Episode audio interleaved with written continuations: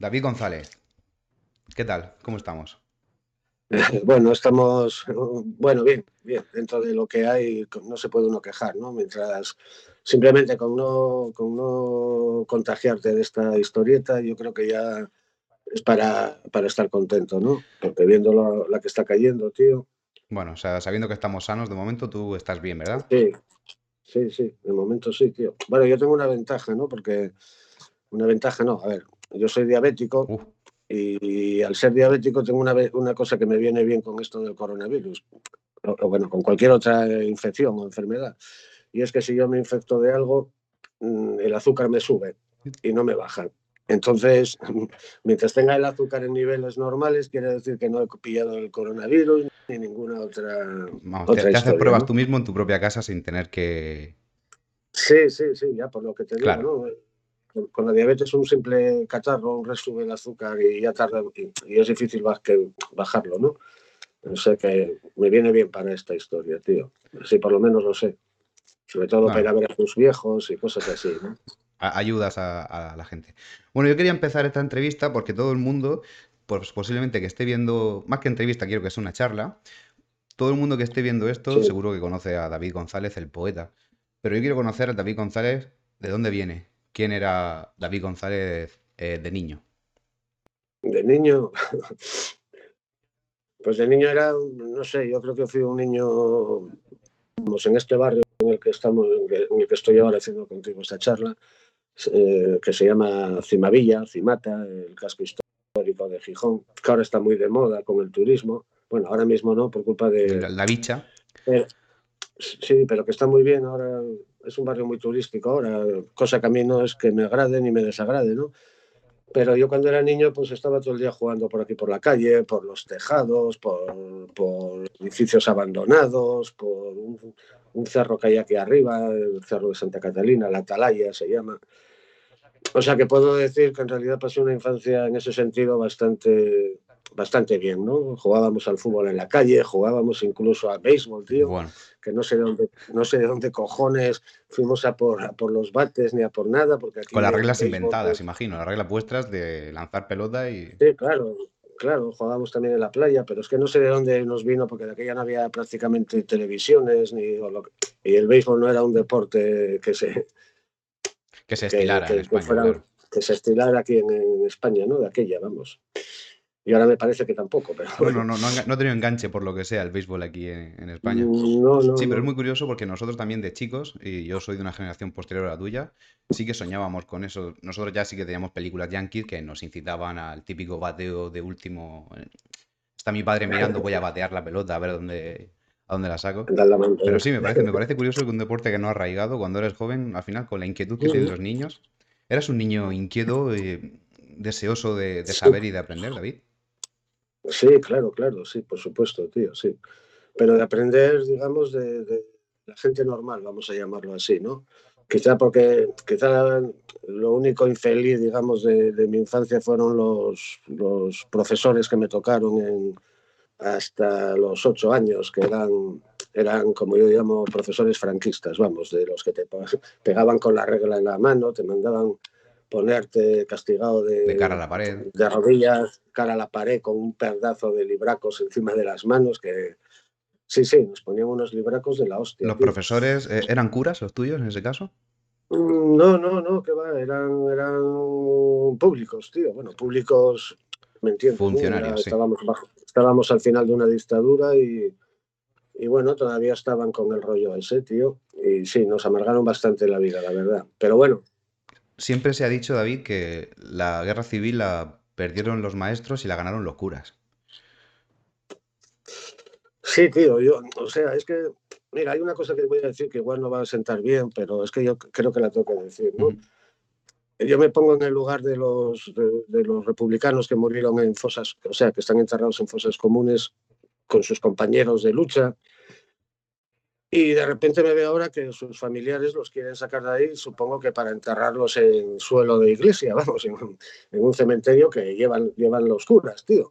Y yo no sé cómo les sentaría a ellos que estuvieron luchando precisamente contra, toda esa, contra todo eso, que ahora los desentierren de, de, de estar con sus compañeros para, entiendo a los familiares, ¿no? Que quieras tener a tu, a tu abuelo o a quien sea, pero por otra parte también pienso en ellos, ¿no? Que si estuvieron luchando contra eso, si sabemos como sabemos que la Iglesia apoyó claramente a la, a, a la dictadura franquista, mm. eh, no sé qué tal les sentaría a ellos si, si, si como decía mi, mi madre, tu abuelo levantara la cabeza, ¿no? No sé cómo les sentaría, la verdad. Claro, la, hombre, la, la idea no sé si sería enterrarlos en un campo santo con un proceso religioso cristiano, pero claro, entiendo perfectamente lo sí. que dices, claro. No, no creo que quieran recibir ningún sacramento las personas que no lucharon. Yo creo que no, ¿eh? Estoy convencido de que no, pero bueno, yo qué sé, es lo que hay. Y hasta eso nos lo ponen difícil, joder, sí. porque mira que... Eh, por, por lo que yo sé, los, los represaliados de, de, de Franco, vamos a llamarlo así, los, los soldados franquistas, o llámalos como quieras, porque también hubo cosas feas que, que hicimos nosotros, o sea, que hicimos nosotros, no, yo no, pero bueno, que hicimos los, los republicanos, también hubo fusilamientos, también, pero toda esa gente, por lo que yo sé, ya han salido de las fosas en las que se encontraban, pero los nuestros siguen ahí, o una gran mayoría, ¿no?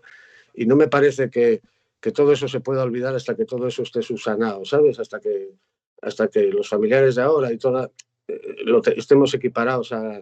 Claro, sí. Digo, ¿no? eh, es, un, es un tema que obviamente levanta, levanta controversia, polla, donde eh. va siempre, sí. pero es un tema que yo, desde la posición que es la mía, que es la que no tengo ninguna persona, ninguna cuneta, me parece muy lícito pedir que tú quieras, eh, por lo menos, reconocer una tumba, sí. aunque sea simbólica, aunque sea un lugar al que ir a... a A, bueno, a presentar tus respetos a, tu, a, a familiar. Yo no soy nada de ese tipo, me explico. Mi madre lleva muerta desde dos mil trece y yo no, casi que no voy al cementerio porque yo no pienso, no, no soy capaz de, de pensar sí. que mi madre está en, en, en ese sitio. Pero entiendo, entiendo que haya gente que es muy importante eso para ella sí. y que de alguna forma... Y, bueno, esa gente, y esa gente, ya que supuestamente estamos en una democracia y bla, bla, bla, pues eso habría que respetarlo, claro, joder. Y, no, que no, y ya que se gastan... se gastan cantidades ingentes de dinero en, en, en, en otras chorra, en, en chorradas auténticas, joder, pues se podía gastar dinero en, en eso, ¿no? En sacar a esa gente de donde están y, y eso, y que sus familiares por lo menos estuvieran ya tranquilos, no sé, me parece de cajón, tío, no sé. Porque yo, por, otra, por otro lado, yo creo que, que en realidad no, no se trata solo de derechas y de izquierdas y de esta historia, se trata simplemente de hijos de puta. Sí. O sea, porque... Si tú eres de derechas y ves, muy, y ves bien que, que a un tío le peguen un tiro en la nuca, tío, y lo tiren a una cuneta, o si eres de izquierda y ves bien eso por pegarle un tiro a uno de derechas, pues me parece que en realidad tú ni eres de derechas ni eres de izquierda. Te gusta la sangre, claro, puta. Eres un hijo de puta que te gusta la sangre. Exactamente, tío. Y es lo que me, lo que me extraña, que gente, gente que yo creo que son inteligentes, tío, gente adulta, madura, sean de derechas o de izquierdas, que no lo acaben de entender, o que no lo quieran entender, joder. O, o, o no sé, tío, no, es que no, no me entra en la cabeza. A mí tampoco. Tío, y, no, y, y, como, y como tú dices, me parece que algo que, que va mucho más allá de, de ideologías, porque es que sí, la, sí, sangre, va mucho más. La sangre, en este caso, que es, eh, digamos, la parte menos racional de una guerra, que es matar a alguien desarmado por la espalda y enterrarlo en una... Sí. Que eso lo vean de una forma que le puedan sacar un tinte político a eso, me refiero, eh, el querer rescatar a, sí. a la familia, a la gente que está enterrada, sacarle un tinte político, yo aún no le veo todavía sentido a eso. Yo tampoco, tío. Y me parece que esto va al paso que va, que va para largo, no, no, sí, ¿eh, sí, tío? Sí. No sé, sí. no, no veo yo solución. Eh, es un, bueno, es un tema que creo que tiene que estar en la palestra, tiene que estar en, la, en, la, en boca de gente para que no muera. Cuando un tema muere se deja... Absolutamente. Sí. Cuando los medios dejan de hablar de algo, ya no existe para la gente, ya no está ese problema. Esta pregunta venía por de dónde viene David, que está muy guay que, que, que vayamos tanto, saquemos tanto hilo sí. de...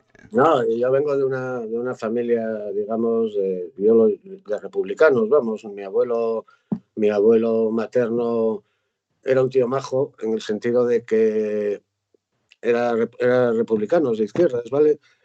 Pero, sin embargo, cuando la guerra civil le salvó la vida a un tipo de su pueblo que era totalmente de derechas. De hecho, no es que no se la salvara, lo cogió a hombros y lo llevó a un sitio seguro al tío, ¿no? Luego, en recompensa, le pegaron unos un par de tiros en, en el hígado y estuvo seis meses ahí ingresado en un hospital y salvó de petaca. Pero bueno, eh, eh, yo me quedo con eso, ¿no? Con que... Le salió pues, la humanidad que, que tiene que tener cualquiera fuera de, sí. de la ideología. ¿Recuerdas cuál fue el primer libro de poesía que leíste, que cayó en tus manos, o el primer poema? El primer libro de poemas que, que leí pues fue uno que era precisamente de mi abuelo, que, que era uno de Lorca, uh-huh. era el, el Romancero Gitano de Lorca. De hecho, todavía lo tengo con una gota de sangre en la primera página. Y, y es curioso porque a mí luego Lorca me dejó bastante de gustar, ¿no? ¿Sí? O sea, sí, salvo, creo que salvo Poeta en Nueva York, a mí Lorca no, no es santo de, de, de mi devoción, ¿no? Simplemente porque, no sé, no lo veo de los míos, a pesar de toda la leyenda de la muerte que tuvo. Eh, no lo veo, tío, lo veo más bien como un señorito con mucho talento, por supuesto, y tal, pero mm, salvo, ya te digo, Poeta en Nueva York, que también me pregunto por qué tuviste que ir a Nueva York a escribir ese libro sobre los desheredados, negros y demás, y mendigos, como si aquí en Andalucía no hubiera de aquella época, en toda España, vamos. Eh, No lo sé muy bien, ¿no? Hay una anécdota... Pero ese libro, ese libro es muy bueno, tendría que leerlo todo el mundo que, que, que, se, que se diga poeta, ¿no? Ese libro es, es muy bueno. Hay un, sí. un bueno, un, una anécdota que se cuenta que se llevaba muy mal por parte de él con Miguel Hernández, porque claro, sí, era bueno. un señorito con estudios, un señorito de bien, y Miguel Hernández era el pastor de las ovejas que había, que había aprendido a escribir, y de qué manera había aprendido a escribir. Y no le respondía a las claro. cartas que le mandaba Miguel Hernández, le escribía cartas Yo... diciéndole, me pareces el mejor poeta de España, y el otro lo miraba con desdén. Ahí está lo que tú dices de, eh, bueno, era clasista de alguna forma. Yo tengo una teoría sobre el tema este que me acabas de decir. Y yo creo que es que Lorca pensaría, joder, si este tipo, siendo un pastor, un pastor, sin, tal, escribe esto, esta poesía tan, tan, tan cojonuda, ¿qué no escribiría si hubiera tenido todas mis ventajas? ¿Quién sería Lorca y quién sería Miguel Hernández con igualdad de condiciones? Claro.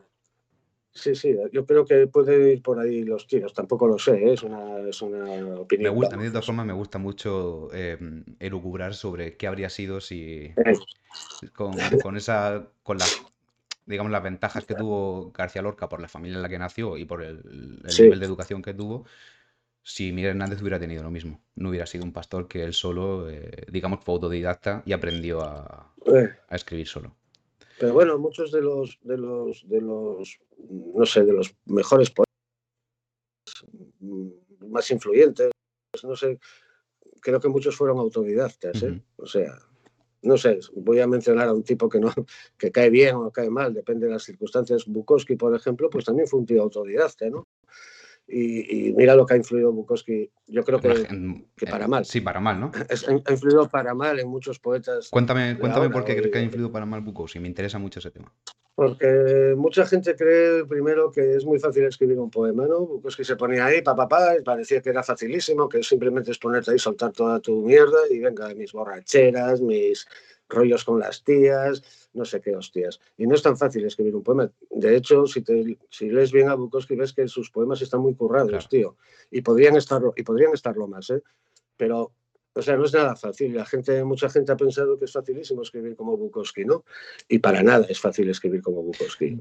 Yo creo nada. que para nada es fácil escribir, en general. Y no, para, para nada. nada es fácil escribir, y sobre todo poesía. Eh, hombre, no, nunca he intentado ni narrativa ni nada de eso, escribir. Yo hablo de lo que escribimos tú y yo, aunque tú sí que has escrito algo de narrativa, yo nada. Pero escribir un poema, y sobre todo, cuanto más leo, cuanto más aprendo de otros poetas, más difícil me resulta escribir. Porque ya sé, esto que quiero decir ya lo han dicho cuarenta personas antes que yo y mejor de lo que yo soy capaz de decirlo. Bueno, mejor no, tampoco tienes que pensar eso, simplemente lo han dicho y tú... Le voy a dar mi, mi punto de vista. Y yo a ti ya sabes que, que te valoro mucho como poeta, que es de, de, de hoy en día de los que más me gustan. Muchas gracias. Como poetas, yo creo que, que tú lo dices de otras formas, tío. O sea, todos, al final todo el mundo habla de lo mismo, ¿no? El amor, la muerte, no sé qué hostias, pero es la forma de decirlo, la forma de expresarte, ¿no? Y, y ahí creo que cada uno tenemos una forma de expresarnos. Que a unos les gustará más, a otros menos. Unos dirán esto no es poesía, otros dirán esto sí es poesía, en fin, ¿no? Yo creo que la poesía lo que no debe ser, creo, es aburrida, ¿no? Eh, eh, me parece, ¿no? No hay que hacerle rimbombante ni buscar imágenes imposibles que solo entiendas tú porque pasa un público elitista. Exactamente. Yo creo que la poesía tendría que estar escrito, escrita para la gente, entre comillas, normal, la gente de la calle, la gente que va a trabajar, que conseguir de alguna forma engancharles a, a, que, a que sacaran, que se quitaran ese rollo de la cabeza de que la poesía es muy difícil o que, o que es un agobio o que no voy a venir de trabajar ocho horas y ponerme a leer poesía encima, pues prefiero poner la tele y ver Sálvame o ver a la Belén Esteban o ver a toda esa peña, ¿no? Y también lo entiendo, ¿no? Porque también lo entiendo, ¿no? Pero por eso creo que, que, que la misión de los poetas, o, o por lo menos de los poetas en los que yo creo, es eso, es hacer llegar todo lo que tú puedes escribir y, y pensar, entre otras cosas en mi caso, porque, porque no tengo que pasar ocho horas trabajando, entonces puedo permitirme el lujo de pensar más, de bien. Entonces hay que hacer, buscar la forma de que eso llegue a la gente, ¿no? Y que la gente considere la poesía no como un puto rollo o como algo para élites, o, sino algo que les concierne a ellos, ¿no? Y yo creo que, que, que por ahí es el camino, ¿no? Lo que pasa que... Pff, Es bastante jodido. jodido. Yo sí. daba, doy clases particulares eh, cuando puedo mm. y precisamente eh, le estoy dando a, a, a dos chavales que están en cuarto de primaria y han empezado con la poesía. Sí. Y lo primero que han visto de la poesía es si la rima es sonante o consonante. O sea, consonante o asonante, perdón. Habrá cosas, de verdad, por supuesto que eso tienen que saberlo, y la rima y el tipo de estructura, pero habrá cosas mucho más interesantes que le pueden interesar a un niño de la poesía que, que cómo acaba un verso. Sí. Sí, o, o de la rima, tal, ¿no? Eh, yo me acuerdo que una vez le dije a un rapero bastante conocido, no voy a decir el nombre, pero le dije, tú, le dije, yo lo que veo es que, tú, que, que lo que haces es usar rima en tus canciones, ¿no? Y yo creo que hasta que no seas, hasta que no hagas tus canciones en verso libre, pues como que no. Sí, tengo un colega aquí, Doris Escarlata, que... que es muy un rapero de la hostia. Yo creo que es tan bueno que, que, que por eso no está por ahí arriba, porque lo que dice, el mensaje que suelta, pues no, no debe agradar mucho a las, a las élites, ¿no? Pero sí, yo creo que, que el verso libre para mí es, es, es la historia, porque el verso libre es como tú hablas, como tú te expresas. Joder, yo no hablo en rima, ni hablo en rima sonante, ni consonante, ni hostias en vinagre. Yo hablo como hablo. Lo que pasa es que luego eso hay que escribirlo, ¿no? Que tampoco puedes... simplemente escribir como hablas, porque tampoco... Bueno, pero... No es un poema, pero sí, entiendo perfectamente lo que dices.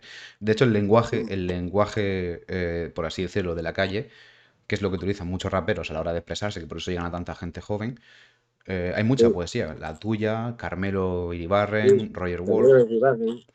Sí, son sí, gente sí. que escribe eh, de una forma que se puede entender, que no está dedicado a ningún tipo de élite, no te hablan de autores que del siglo son muertos, te están hablando de que se están fumando un pitillo y tienen una ansiedad que no se pueden levantar de la cama. A mí eso sí me apetece leerlo cuando llego a casa. Y otras obras también, por supuesto. Pero cuando hablamos de llegar a una, a una clase que no sea solamente la gente que se ha leído ochocientos libros de poesía, creo que está bien que haya autores que, que lo consigan escribiendo buena poesía, porque ya hablaremos ahora de la ola esta de que, hay, que estos últimos años está llegando, la, la ola de la poesía de, digamos, la más joven y contemporánea, que yo tengo una opinión a eso y quiero saber la tuya, pero eso vamos a ir un poquito después. Porque han mencionado antes a Bukowski y me interesa mucho saber qué es un poeta maldito. Bueno, bien, yo, yo esto lo he dicho muchas veces, y lo he dicho también a propósito de, de Leopoldo Panero, ¿no? A mí, para mí Leopoldo Panero no, es, no, es, no era un poeta maldito. Primero porque pertenecía a una buena familia, una familia, digamos, que su padre era el poeta de, de, de Franco, por llamarlo así, por, para entendernos. Quiero decir, que él también, aparte, su obra estaba bien considerada por sus contemporáneos, ¿eh? Con lo cual, para, para mí un poeta maldito es, es, es básicamente un tío... que es pobre de solemnidad y cuya obra, por la razón que sea, no, no, no alcanza el beneplácito de sus contemporáneos. Entendiéndose por contemporáneos, pues, pues no sé, críticos, eh, editores de poesía, de editoriales, digamos, potentes, o sea, potentes entre comillas, ¿no? O sea, ya me entiendes, ¿no? De editoriales de, de prestigio, vamos, de esas que te dan unos premios cojonudos y que estás en todas las librerías y bla, bla, bla, ¿no? Entonces yo creo que para mí... considero que un poeta maldito es precisamente eso, el que es pobre de solemnidad, no tiene forma de ganarse la vida y malvive de mala manera y escribiendo. Vamos, y además ¿no? sus contemporáneos no lo reconocen como buen poeta. No lo, no lo reconocen, exactamente, sí. Simplemente tenemos el, el caso de Rimbaud mismamente, ¿no? Que hasta que no la palmó prácticamente y Verlaine sacó su... lo sacó en esa antología de poetas malditos precisamente, mm-hmm. en la que se habla un poco de esto... No, no, no empezó a ser conocido. Eh, ni nada, ¿no? Eh, o sea, o sin, sin ir más lejos, Edgar Allan Poe, ¿no? Que murió en la miseria. Claro, una murió de delirios tremens, con un síndrome de abstinencia brutal. Sí. Um, para ti, Rimbaud, ¿qué significado en tu obra? Para mí, si te digo la verdad, mi obra es significado, pero a nivel de, de su vida, de, de, no por su poesía, ¿no? Su poesía, de hecho, me gusta más, me gusta más cosas que tiene de narrativa, uh-huh. Cuando se marchó a África y mandaba cartas a sus familiares y hacía... Porque Rimbaud, aparte, fue un explorador de la hostia. Fue uno de los primeros que entró en ciertos países de África, que aquello era jugarse sí, sí, la hombre. vida, con, entraba con caravanas de camellos.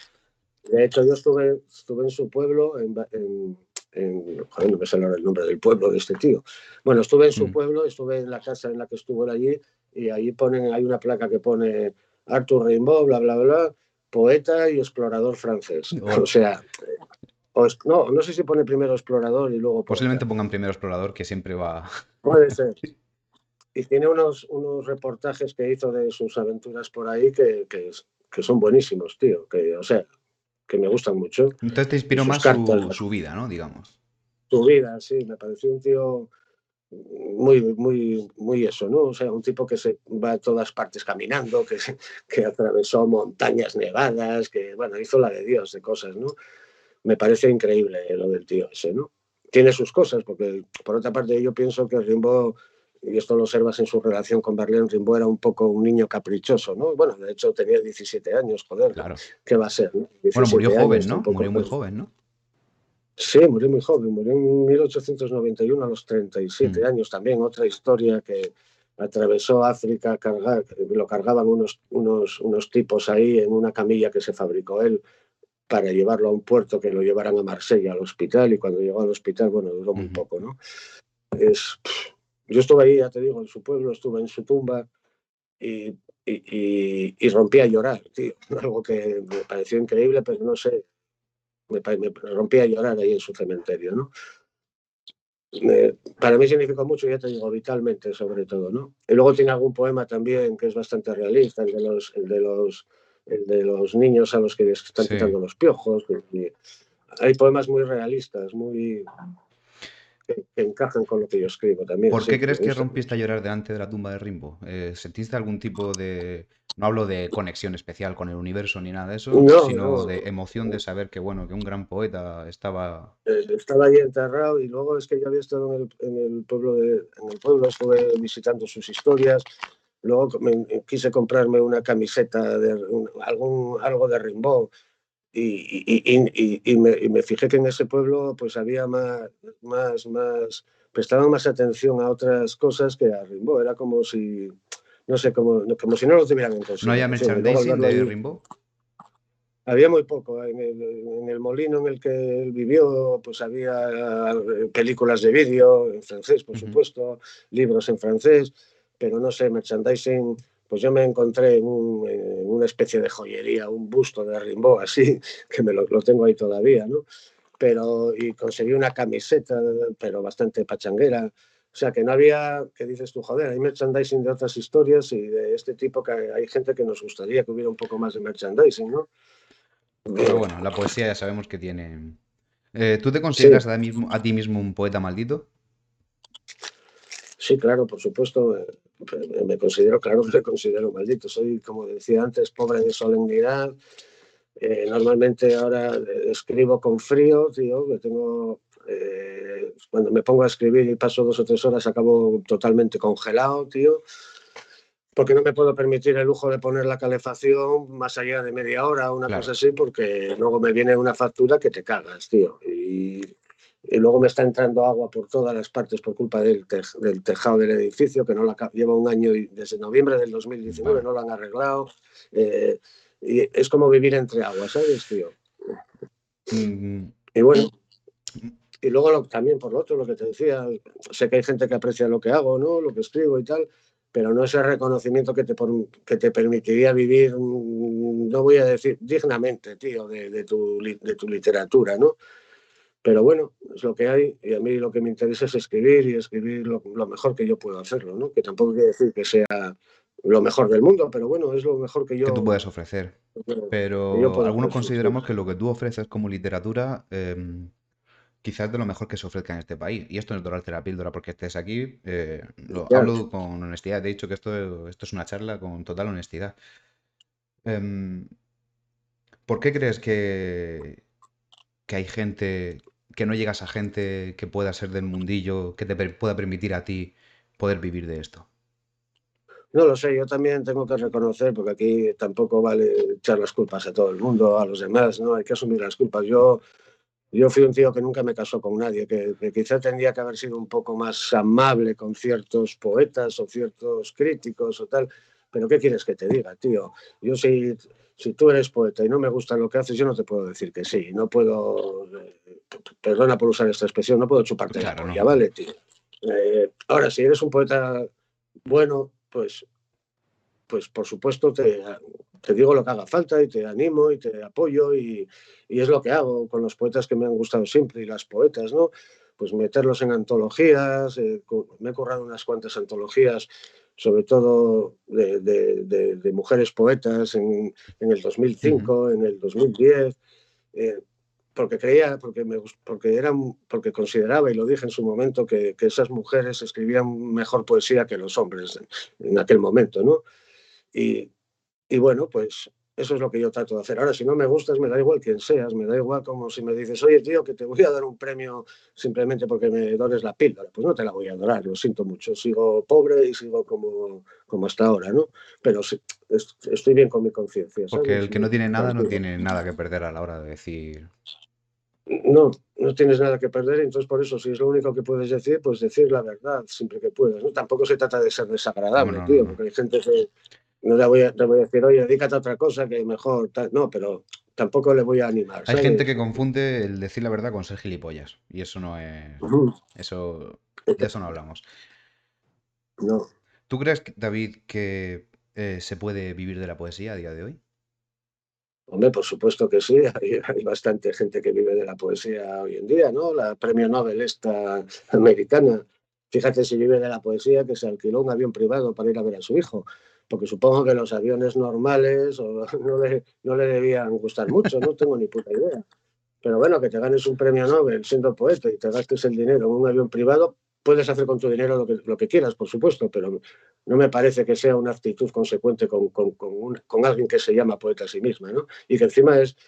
Eh, yo tenía casi todos sus libros, era buena poeta, ¿no? Solo que a mí estas cosas pues me, me decepcionan bastante. ¿Qué quieres que te diga, no? Pero sí, se puede vivir de ello. De hecho, mira el tipo este que ganó el último Espasa de, de poesía, veinte mil pavos... por escribir esos poemas, ¿no? Por llamarlos de alguna forma, ¿no? Era un pero chico, bueno, creo que muy joven, ¿no? De veintipocos años. Sí, sí, pero tenía setecientos cincuenta mil seguidores o no sé cuántos en, la, en sus redes sociales. ¿Lo que escribía ese chico para ti era poesía? Mm, sinceramente, no, no, no. Para mí eso no es poesía. Eso son, no sé cómo decirte. Tampoco es que haya leído mucho de ese tipo. He leído algo que colgaba por Instagram y son como buenos consejos, ya sabes. Como del tipo de eh, quiérete a ti mismo antes que tal, no sé qué, y tú eres el mejor, tú eres tú mismo eres el mejor, y si alguien no te quiere salpicando y cosas así, ¿no? Que está muy bien, tío, pero, pero chico, tú que has vivido en la vida, aparte tienes unos cuantos años, veinte, veinticinco, te queda toda la puta vida, o sea, para, para poder dar buenos esos consejos, tienes que pasar, sufrirlo en tu propia carne, ¿no? Y, y, y no lo sé, tío, igual sufrió muchísimo, puede ser, no lo sé, pero no me parece poesía, ¿no? Yo en el caso de que se le pueda llamar poesía, que eh, no la llamo, y no por, como te digo, no, no quiero llevarlo a un terreno por ser elitista ni querer parecer que... No, no. Sino simplemente creo que no son textos lo suficientemente trabajados, ni elaborados, ni pensados, ni sentidos, no. Como para ser. Son consejos que te puede dar tu colega recién levantado por la mañana porque tienes un mal día. Oye, tío, me he encontrado mal hoy porque he discutido con mi pareja. Bueno, pues sí. Mira para adelante que la vida sigue. Exactamente, sí, es algo así, ¿no? Y bueno, pero por alguna razón, pues debe gustar, ¿no? Porque ya ves, los de Espasa le dieron el premio Ase, etcétera. Pero son, estamos hablando de veinte mil bueno. pavos, David, es mucho dinero para, para... O sea, a mí me parece un poco... Que, sin sí. querer criticar a la editorial Espasa ni querer pensar... No, no, para nada. Yo pero no, me parece no un poco obsceno, veinte mil euros por, por eso. Y me parece uh-huh. que de, devalúa un poco. Luego hablaremos de los otros premios que sí que elevan la calidad de la poesía, que hay muchísimos. Hay sí. muchísimos. Sí. Sí, pero sí. hablando de este en concreto, creo que devalúa un poco la, la, el esfuerzo sobre todo de muchas personas que se esfuerzan y mucha gente joven que sigo, que leo y que me interesa un montón. Y con mucho talento. Muchísimo talento. Mucho muchísimo, talento. Eh, el, bueno, sin ir más lejos, el, para mí el, el, el premio Hiperión, la gente, la sí. gente que, que ha sacado Hiperión, para mí, a mí en lo personal me encantan y creo que, que hay, buenos hay muy buenos ahí, poetas sí, que han salido de ahí. Pero lo que te decía, creo que los otros devalúan, porque el Hiperión creo que ni está dotado siquiera con... con está con la publicidad. No sé, no, no sé, porque yo nunca fui de presentarme a premios, ¿sabes? No... Eh, para mí la poesía no es una competición, a ver quién es mejor o quién es peor. Para mí la poesía es compartir, ¿no? No es, eh, no es competir. Para competir ya están los futbolistas y los atletas y, y toda esta gente, ¿no? Pero la poesía debía ser compartir. Compartir tus conocimientos o lo que tú sabes con otra gente a través de tus poemas, a través de... ¿sabes? Entonces nunca me presenta a, a premios, y menos a premios... dotados, con, dotados con una gran cantidad. Sí. Claro, lo que pasa es que eh, hay muchos premios que en ese caso te ayudan a vivir, en el caso de que tú estés viviendo única y exclusivamente, exclusivamente de la poesía. No, y, y te ayudan a, a que se conozca tu poesía. Por ejemplo, hablabas antes de Carmelo Iribarren. Pues mira, Carmelo Iribarren eh, publicó con Visor, ganó un, el premio Medilla, no sé si dos, tres sí. premios, y gracias, y ahora y lo conoce muchísima gente ahora mismo, ¿no? Que posiblemente no hubiera llegado a tanta gente si no llega los premios. Primero a, public, a publicar en Visor, que Visor, no lo olvidemos, es una editorial que está en todas las librerías de España, de Sudamérica, de... y que vamos... que en ese sentido sí, hace que, que, que se te conozca más tu obra y, a, y, y al fin y al cabo un escritor, yo creo, un poeta, lo que quiere es que le lean, ¿no? Y básicamente, ¿no? Luego el dinero viene muy bien, por supuesto, pero lo que importa es que te lean, ¿no? Yo eso eh, lo hablaba el otro día con eh, un amigo que tenemos tú y yo en común, que es eh, Pablo Benavente. Ah, muy, bueno, muy, tío, muy buen sí. poeta.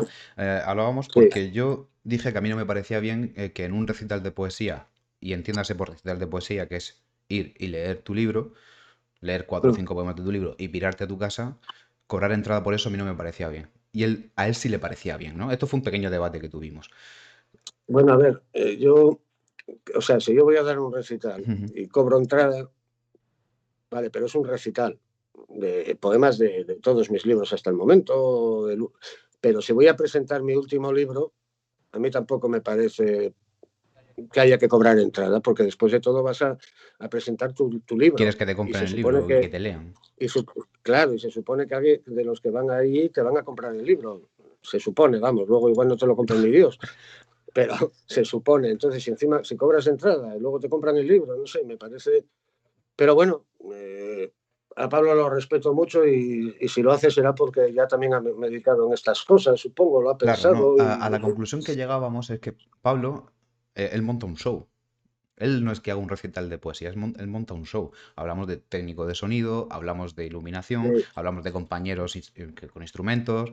Bueno, sí, en ese sentido entiendo sí, perfectamente que tengas que cobrar, pero primero porque llevas, llevas detrás un, digamos, un bagaje de hay que pagar, sí. eh, en fin, esto no es gratis. La guitarra de este chico cuesta dinero, eh, claro. el sonidista tiene que uh-huh. cobrar. Pero claro, eh, yo hablo sobre todo de gente que quizá no es tan conocida y que de alguna manera quiere cobrar entrada por, su, por sus recitales. Yo decía que yo no lo haría y me parecía mal que otra gente lo hiciera, y lo digo así de claro, me parece fatal que otra gente quiera cobrar poesía, porque yo pienso, yo soy de los que de los que piensan, como has dicho tú antes, la poesía es compartir, y yo si escribo, la, la poesía la concibo como escribir solo en un cuarto para que alguien te lea solo en un cuarto. A ser posible, a ser sí. posible. A mí, a mí, si te digo la verdad, recitar es algo que me, siempre me gustó mucho, ¿vale? Eh, no sé, creo que se me da bien recitar, uh-huh. eh, creo. Entonces, recitar siempre me gustó mucho. Y yo creo que lo único que cobré en un recital fue por poner una gorra ahí encima del mostrador del garito, y el que quisiera dejar... Eso sí lo veo bien. Eh, se llama pay after show y significa que tú, al terminar tu recital, si alguien quiere aportar algo porque cree que lo que tú has hecho está bien, que aporte. Le ha gustado, sí. Vale. Exactamente. A mí eso no me parece... No me pare... yo, yo hablaba lo que te decía. El hecho de no ser tan conocido, o que no tengas... Y que, que quieras, sobre todo, sí. porque si no eres conocido, yo lo que quiero es que me compren el libro. No, no, no que pagues por verme. Ya. Si mm, no... Pero sí, es lo, pero también te, es lo que tú decías. En el caso de Pablo, pues ya te digo, va con... Es otra cosa, lleva es otra historia. El guitarrista, el sonidista, cincuenta mil historias más que se... Que sí, que, que, que, hace, que, que hay que cobrarlo, por ¿no? Supuesto, que hay que cobrar algo. Por supuesto, porque es un show. Si yo hablo, vamos, y, y es como claro. Si le dices al músico que no que va a tocar a un concierto que no cobre, obviamente. Sí. No, esto no. Eh, David, ¿qué te parece que llevamos ya media horita que te recites un par de poemas? ¿Tienes algo por ahí preparado? Venga, sí, te puedo leer. Voy a leerte de, de mi último libro. Tírale. A ver. Voy a leer uno que se llama La ley del cuadrilátero. Uh-huh. Eh, y dice: me sacaba seis años, era un poco abusón, un poco mucho, sé cuándo va a cambiar el tiempo porque empieza a dolerme el hombro izquierdo. Una mañana le sorprendió mi padre: como te vuelva a ver pegándole, los puñetazos te los devuelvo yo. A mi hijo no le pone la mano encima nadie más que yo, procura no olvidarlo. Después de eso, los puñetazos cesaron, pero a mí aún me llevaría algunos años más entender una verdad tan simple como esta. No te pegan porque hayas hecho nada malo. Te pegan porque no puedes devolver los golpes, ni tienes a nadie que los devuelva por ti. Eh, y, y bueno, voy a leer uno muy corto que se llama, que se llama Rebaño y que, y, que, y que dice algo así como, que además la prim- el primer verso está sacado de, de, de la Biblia, vamos, o sea, no me invento nada, ¿eh? Pero es la pregunta que me hago a raíz de ese, que es, si el Señor es mi pastor, entonces, ¿quién es mi perro? Claro, tío. Si el Señor es el que te guía, ¿quién es el que te lleva por el, por el camino? Claro, claro. Pero ya te digo, este poema hubo gente que le sentó bastante mal, ¿no? Sí, eh, había, te iba a preguntar porque había una anécdota sobre esa, sobre ese poema, que esto venía a raíz, que un día lo hablamos tú y yo fuera de cámara, sí, que paradójicamente tu poesía llega mucho más a gente de clase media o incluso clase uh-huh. alta que a, a la gente para la que tú en un principio quieres escribir, que es la gente, digamos, más humilde. Eh, pod- sí, esto me lo... Esto lo, lo, lo, lo indagaba en esto, no me acuerdo de su nombre, un tipo que hizo que hizo una especie, un ensayo sobre poesía y a mí me, me, me examinó mi libro Ley de Vida y venía a decir que eso que acabas de decir, ¿no? Que, que, que, que mi poesía no, no llegaba más a la gente de clase media, incluso clase media alta, que a la gente para la que iba, para la que yo escribo o de la que yo cuento las historias, ¿no? Pero básicamente porque esa gente, según el tipo este, yo creo que sí, pues están enganchados a otras historias, a los, a los culebrones, a programas infumables para mí, infumables para mí, ¿eh? De televisión, y no voy a dar nombres porque yo creo que todo el mundo que, que esté escuchando esto sabe sí, a qué programas más o menos me refiero, ¿no? Y claro, yo, o, novel, o, o, o novelas del oeste, o cosas así, que por cierto, yo leí muchas novelas del oeste cuando era adolescente también, ¿no? Y, y te debo decir que, que, que había un tipo, Silver Kane, eh, del que aprendí mucho sobre el ritmo al, al, al escribir. El tío tenía un ritmo brutal contando esas historias de, de disparos, de pistoleros y tal, pero era muy bueno escribiendo el tío. Eh. Daba mucho ritmo. Yo aprendí bastantes cosas de... de este tío. Y te pasó que estuviste en Malasaña recitando y empezaste con este último poema que nos has leído y hubo gente a la que no le sentó demasiado bien. Sí, había, había allí... Fue un, fue un recital muy, muy guapo porque fue uno de los últimos que dio el tipo este, Antonio Vega, mm-hmm. creo, sí, Antonio Vega. Estábamos ahí más, más, más gente, ¿no? Estaba Antonio Vega, estaba yo, estaba otra gente... Y yo me acuerdo que salí, subí allá al atril y recité este poema y había dos, dos señoras de, no sé, setenta y cinco, setenta, y que dijeron, ¿pero qué es esta mierda? ¿Por qué tenemos que escuchar nosotros esto? Y se marcharon inmediatamente, ¿no? Que, que de hecho no sé qué hacían allí, la claro, verdad. Claro, se, ¿no? se, bueno, se habrían perdido. No tengo ni idea, tío, pero bueno, se marcharon. Y perfecto. El... Lo que pasaba con esto es que...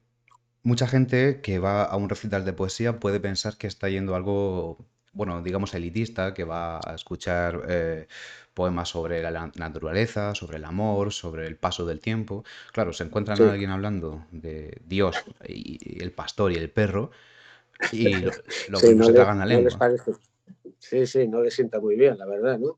Pero ya te digo, yo quiero decir cosas, creo que hay que meter el dedo en la llaga y, y, y las cosas que no ves claras o, que, o de las que tienes una otra percepción distinta, pues hay que decirlas. Y, y aparte, ya te digo, este, el primer verso, si el Señor es mi pastor, es, es de la Biblia. O claro. sea que, pero si partimos de la base que el Señor es el pastor, ¿quién es el perro? Porque en todos los rebaños hay un pastor y hay un perro, ¿no? Y hay...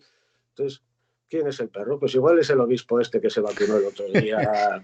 Y le, bueno, o sea, falsificando papeles, todo, ¿no? ¿no? Y, y que bueno, que fue una movida. Sí, pero eso, eso, sin embargo, estas dos señoras seguro que no les, que no les molesta tanto como este poema, que el tipo este se haya saltado el orden de vacunación y se haya vacunado él, demostrando de paso que cree más bien poco en el Dios al que representa. Porque, joder, si yo estoy completamente seguro, como dicen ellos, de que existe un cielo y un Dios y toda esta parafernalia, pues sinceramente me, me la trae floja palmarla, porque sé que voy a ir a un sitio mejor y bueno, toda claro. esta película. De hecho sería... Pero, no, no, pero yo creo que no se lo creen ni ellos, o sea, y la prueba está en esto, son pruebas reales, o sea, no hace falta, no, no son elucubraciones mías, es un tipo que es un obispo, que se ha saltado una cosa de vacunación porque está acojonado, tiene miedo que le entre el virus y tiene miedo a palmarla. ¿Y por qué tienes miedo a palmarla si está tu Dios esperándote ahí arriba, joder? Porque aquí se vive muy bien, David, aquí se vive muy bien y... Claro, igual mejor que allá arriba, ¿no? Porque allá arriba igual ni, ni existe ni hostia. Y no hay nada. No hay nada. Yo creo que ojalá lo hubiera, ¿eh? No, soy el primero que le daría algo porque hubiera algo. Firmo, pero... firmo donde haya, porque eso es una de las preguntas sí. que te quería hacer. Eh, ¿Tú tienes miedo a la muerte, David? No, claro, por supuesto. Y cuantos más años voy cumpliendo, más miedo tengo, tío. No a la muerte en sí, a la, quizás a... a, a, a, a y tampoco la forma de morir. Al dolor, bueno, el dolor lo tenemos sin morirnos, ¿no? Simplemente un, un, un dolor de muelas ya es horripilante, un dolor de estómago es brutal. No es solo el miedo al dolor, es el miedo al que, ¿qué pasa con tu, con tu, con, con tu cerebro, con tus neuronas? Todo eso ya no, vas a un sitio en el que ya no, no piensas, ya no puedes pensar, ni ver cosas, ni, ni, ni ver nada de lo que te gusta, ni, no sé, ponte un atardecer maravilloso, ya no los voy a ver, ¿no? Entonces, tengo miedo a eso, al no ser. Al no ser, a, a, a, de, a perder, de digamos, la conciencia. Exactamente. El, el hecho de a perder eso. La conciencia y la conciencia. Sí. Claro, yo siempre pienso, yo, eh, porque yo sí tengo mucho miedo a la muerte, precisamente por eso que tú dices, ¿no? Por dejar de ser.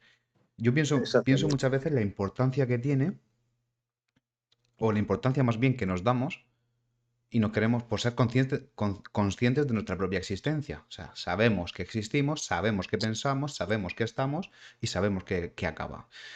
Saber que acaba, no siempre. Bueno, hay gente que lo tiene muy aceptado y yo admiro, admiro a esa gente. Yo no, no, no soy capaz de aceptarlo y quizá porque me doy demasiada importancia.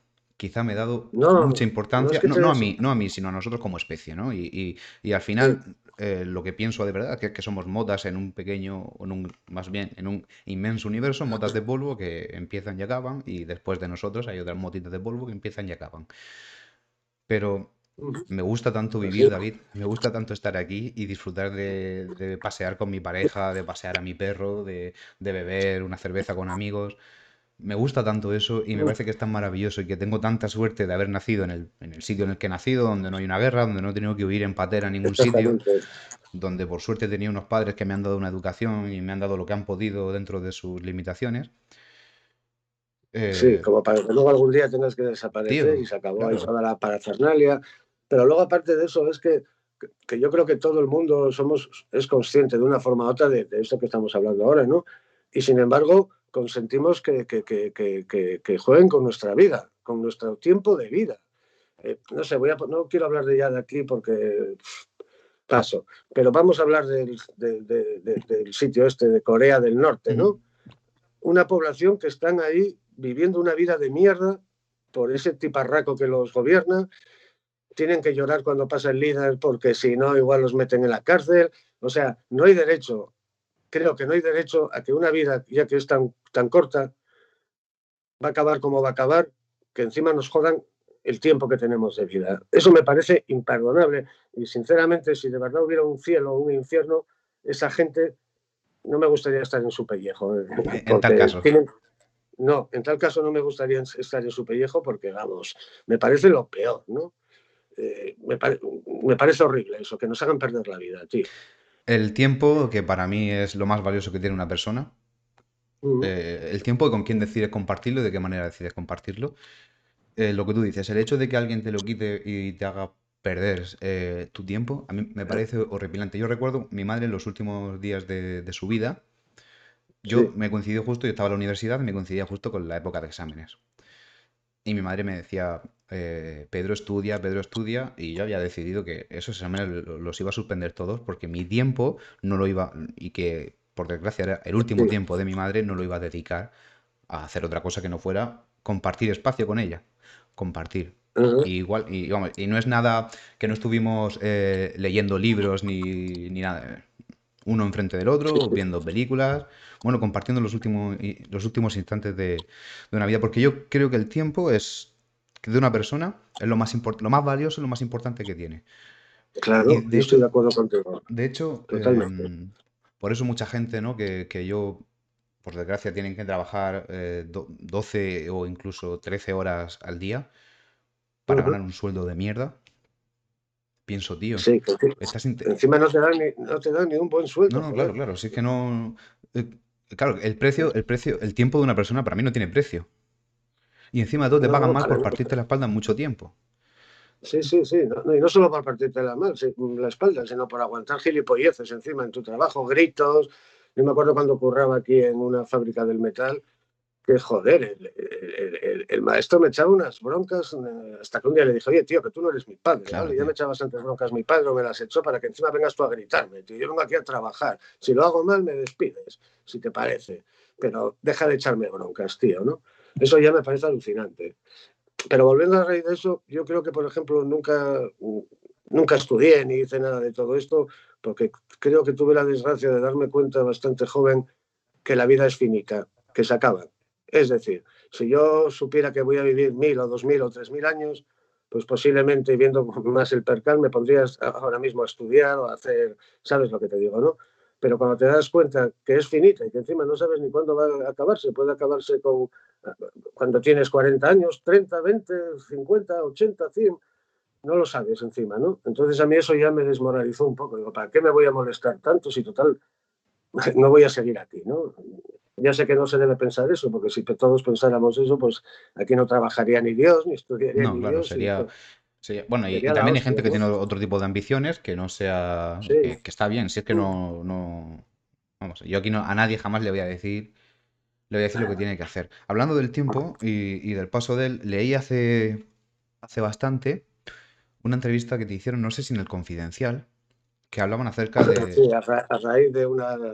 de una ida de olla que, que tuve por pasar más días de la cuenta de, de For You por ahí, ¿sabes?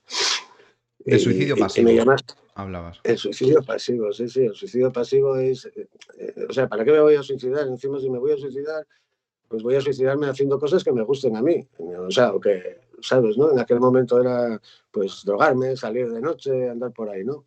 Ahora, no sé si por suerte, ahora ya, ya prácticamente no me drogo. O sea, salvo tomar un...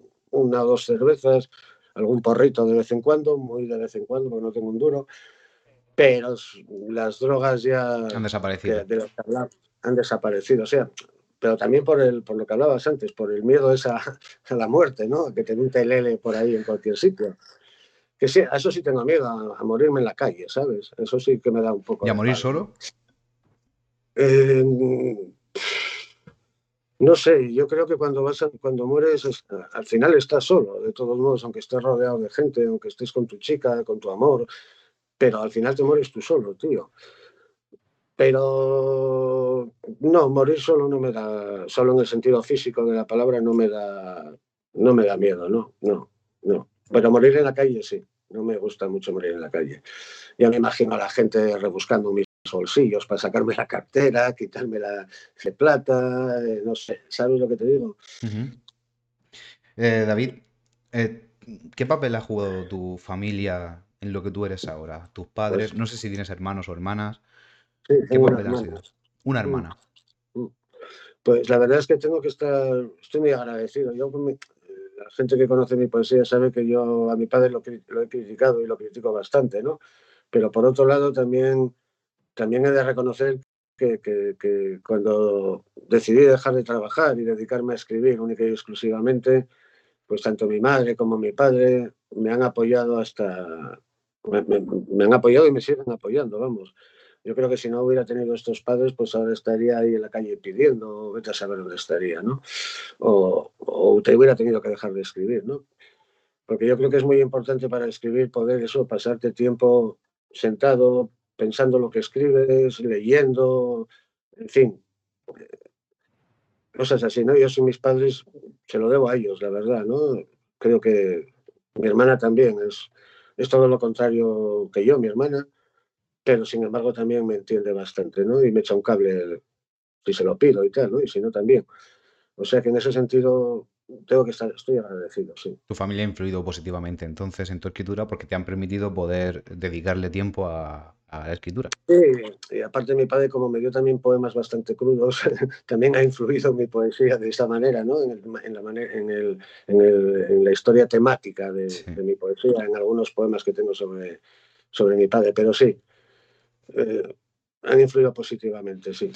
Yo escuchaba ayer a, bueno, a, a dos chicos que sigo, que, que no tienen nada que ver con la poesía, pero bueno, me parece que tienen opiniones que, que pueden ser buenas, que hablaban del tema de la sangre en cuanto a familia, ¿no? Mm. Que decían que, bueno, ellos habían tenido mucha suerte con la familia que habían tenido, pero que no siempre tenía que ser así. Claro, y esto me lleva a que hay mucha gente que idealiza el tema de la familia como que es lo más importante, mm-hmm. cuando si tu familia ha sido una hija de puta contigo, no tienes que defender a, a tu familia. Eh, yo creo que no, yo creo que no, o sea, ahí tienes otra, vuelvo otra vez al mismo tema, al Bukowski de los cojones, mm. que si hemos de hacer caso a lo que cuenta de su padre, pues su padre era un auténtico, vamos, que, que tal, pero a lo mejor también puedes pedirlo desde el otro lado, si su padre no llega a ser así, llega a ser un padre maravilloso, Bukowski no hubiera escrito una mierda, ¿no? ¿Quién sabe? A lo mejor su padre le dio la, el punto justo de rabia para que Bukowski pues, se largara de casa, tuviera esos trabajos de mierda que tuvo y luego escribiera sobre ellos, ¿no? Es que, claro, es todo muy relativo. Tío. Es, nunca se sabe al final qué es lo bueno, qué es lo malo, ¿no? Um, ¿Tú eres capaz, David, de separar al, a la obra del autor? Eh, eh, pues si te digo la verdad, y con eso tuve ya muchos debates, discusiones, mmm, yo no. No lo separo, ¿no? Porque yo considero, y, y, y hablo de mí en este caso, porque yo tengo poemas en los que yo me pongo a parir porque lo hice mal, hice cosas de las que no me arrepiento, pero me avergüenzo en ciertos sentidos. Entonces he procurado escribirlas, ¿no? Entonces no puedo separar, no, no creo que se deba separar la obra de, del autor, ¿no? Porque el autor, la obra es el resultado de lo que es el autor, de, de, su, de su educación, de lo que aprendió por ahí, de sus malos pasos, de sus buenos pasos, de todo. Entonces, claro, por supuesto, si eres Stephen King, sí, puedes, puedes separarla, ¿no? Vale, pero... ¿Eres un poeta de la realidad? Creo, creo que un poeta no, no debería separar, no, no podría, porque entonces me planteo, estos poetas que hablan, que hablan de amor y tal, si separan la vida de su obra, ¿qué pasa? No ¿Es siente. mentira lo que me están contando? Claro. ¿O cómo es el tema? Hay un poeta ¿Sabes? que dice... que es deshonesto conmover sin estar conmovido. Yo creo que sí, creo que sí, claro. Pues ese poeta no sé quién es, pero... Rafael Lechowski, estoy de acuerdo. Sí. Ah, pues estoy de acuerdo con él, sí, tío. Sí. Conmover sin estar conmovido es una estafa. Es... Yo lo que creo que un poeta no debe hacer nunca es engañar a sus lectores. Pocos o muchos los que tenga... No debería engañarlos, vamos, ¿no? Yo siempre en eso estoy muy, muy concienciado. Para mí los lectores son, son, son importantísimos. Tenga dos, tenga diez o tenga los que tenga. Y engañarlos a ellos, pues contarles un, no sé, una película que no es real ni, ni nada, pues eh, que ellos se crean, pues mira David qué guay es el tío este. Y luego vamos, resulta que David es un hijo puta. Claro. Pues no, tienes que contar lo hijo puta que eres. Si, si, si tienes, creo, un mínimo de talento para contarlo, ¿no? Claro, si es y, verdad... Y si, eres una gran per- y si eres una gran persona también, pero separar la vida de la obra, no sé, tío. No termina de... No, claro, yo pienso... No, no termino de ver. No, yo... Es como lo que decía sí. Pessoa, ¿no? El poeta es un gran fingidor. Claro, yo siempre estuve en desacuerdo totalmente con esa frase. Para mí es todo lo contrario, ¿no? El poeta no puede ser un fingidor, joder. Para fingir ya hay otra gente, pero un poeta, no sé... No, a mí, a mí de hecho la poesía que más consumo y la que más me gusta es la poesía que te cuenta, la poesía de verdad, no de verdad como, como concepto, sino en la poesía, que te habla de la verdad que ha vivido uno. Sí. Me da igual que esa verdad sea que te has enamorado profundamente de una persona, como sí. que haya sido responsable de que un barco se haya hundido. Si lo has, lo has contado de una forma poética, que, que bueno, que, que me pueda gustar más o menos, esa es la poesía que yo busco. Porque yo busco, yo busco un reflejo de la realidad. Sí. Y esto me lleva a una cosa, porque hay muchos poetas que conozco, amigos míos, y que son muy buenos, que solo son, por ejemplo, capaces de escribir cuando están tristes, cuando están sintiendo de verdad, eh, están conmovidos de verdad, si no, no se pueden. Porque cuando, se, cuando están bien siempre dicen lo mismo, es que se está muy bien, qué bien se está cuando se está bien, no tengo que escribir ahora, ahora tengo que hacer otras cosas. Sí, bueno, eso no es la primera vez que lo escucho, ¿eh? Yo lo he escuchado también, que... Yo mismo a veces lo digo, ¿para qué vas a hablar, escribir sobre cosas buenas? Déjalas ahí, son buenas. Por eso yo prefiero escribir sobre las cosas malas que se pueden cambiar, ¿no? O se pueden mejorar, pero las cosas buenas están bien, tío, ¿no? Pero sí, es necesario escribir sobre ellas para que los que te lean, la gente vea que, que la vida no es tan mala siempre, que hay cosas que merecen la pena vivir, ¿no? El amor, por ejemplo, eh, hay muchas cosas que merecen la pena vivir. ¿Tu proceso creativo entonces no depende de tu estado emocional? Eh, no, no. Yo más o menos yo me pongo a escribir por la mañana, normalmente es cuando mejor escribo, también por la tarde, de cinco a ocho, cuando empieza a oscurecer con la luz del fleso, pues me, me, me sale muy bien la poesía, pero para la narrativa por la mañana. Me pongo ahí, me siento y a escribir. Y, y soy de los que escribe, reescribe y hasta que no estoy conforme con el verso no lo dejo, ¿no? No, sigo ahí machacando y machacando. De hecho, a veces pienso que soy como el, como el tipo este, como Jack Nicholson en la, ¿En el resplandor? En la película... En El Resplandor, ¿no? A veces miro mis hojas y digo, sí, joder, si tengo veinte hojas hablando eh, es que, eh, con, con una estrofa escrita de cuatro versos y parece que es la misma estrofa, pero no, voy cambiando, ¿no? Voy cambiando...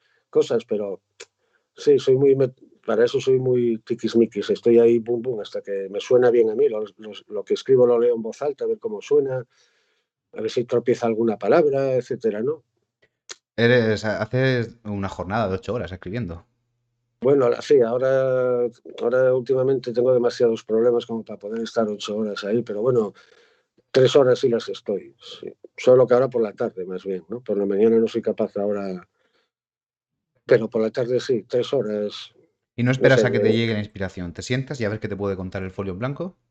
No, porque normalmente yo cuando no estoy escribiendo, no sé, que estoy, no sé, antes de ponerme a dormir, por ejemplo, pues eh, eh, empiezo a pensar en, en, en lo que voy a escribir al día siguiente, ¿no? Entonces ya me marco ahí, de forma que cuando me siento a escribir ya tengo más o menos la idea. O como decía Hemingway, tú cuando escribas deja algo, un párrafo, para poder continuar al día siguiente a partir de ese párrafo, ¿no? Sí, porque enfrentarte al folio en blanco la... Es, es, es la pesadilla sí. de, de todo escritor. A mí me está pasando una cosa muy curiosa, tío, que es que, que a mí el folio blanco a veces me bloqueo, pero precisamente porque tengo tantas cosas que contar que a veces no sé ni por dónde empezar o cómo, cómo encajarlas todas o cómo...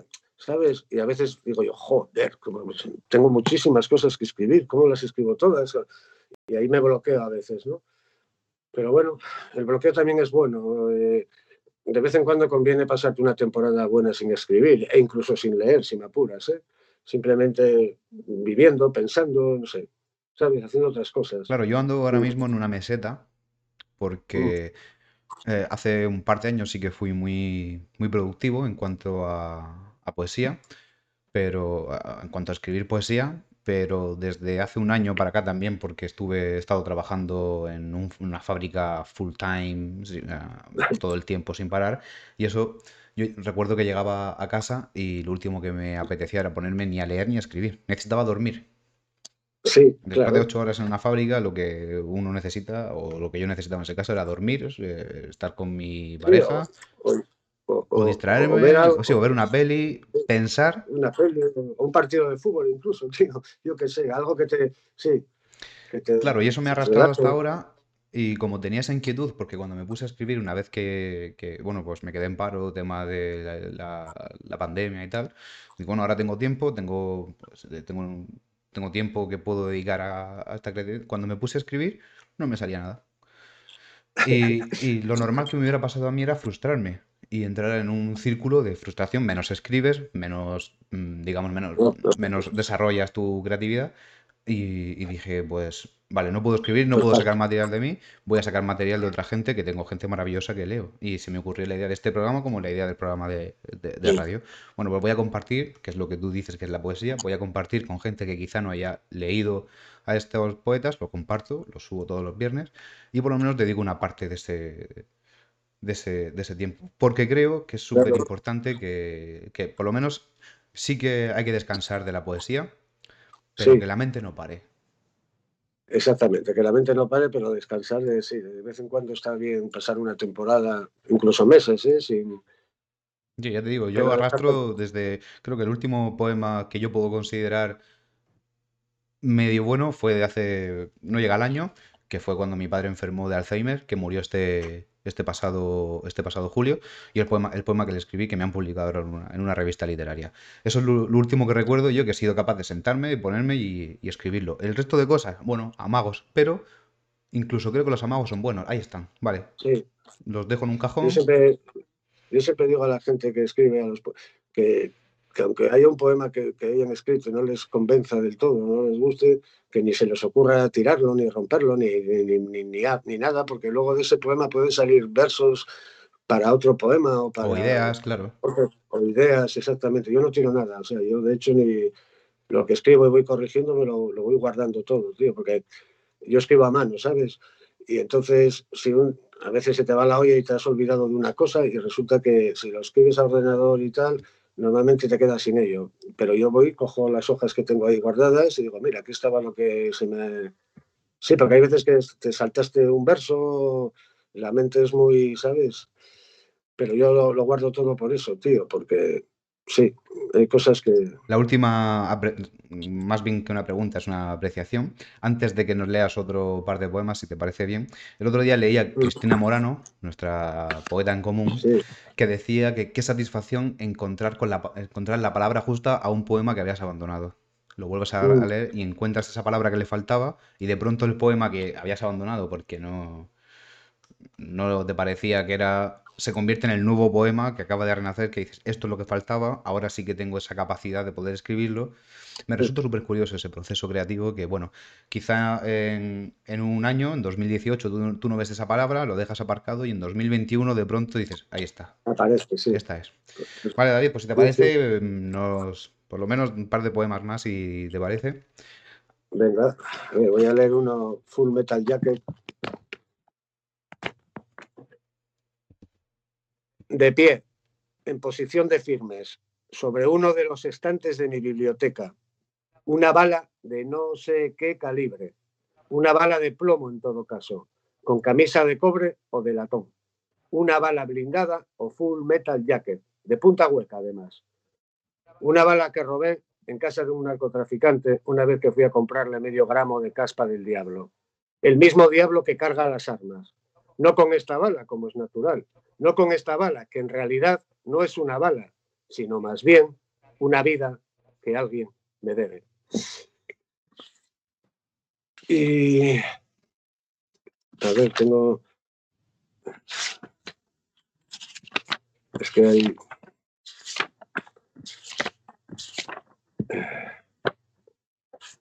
Eh...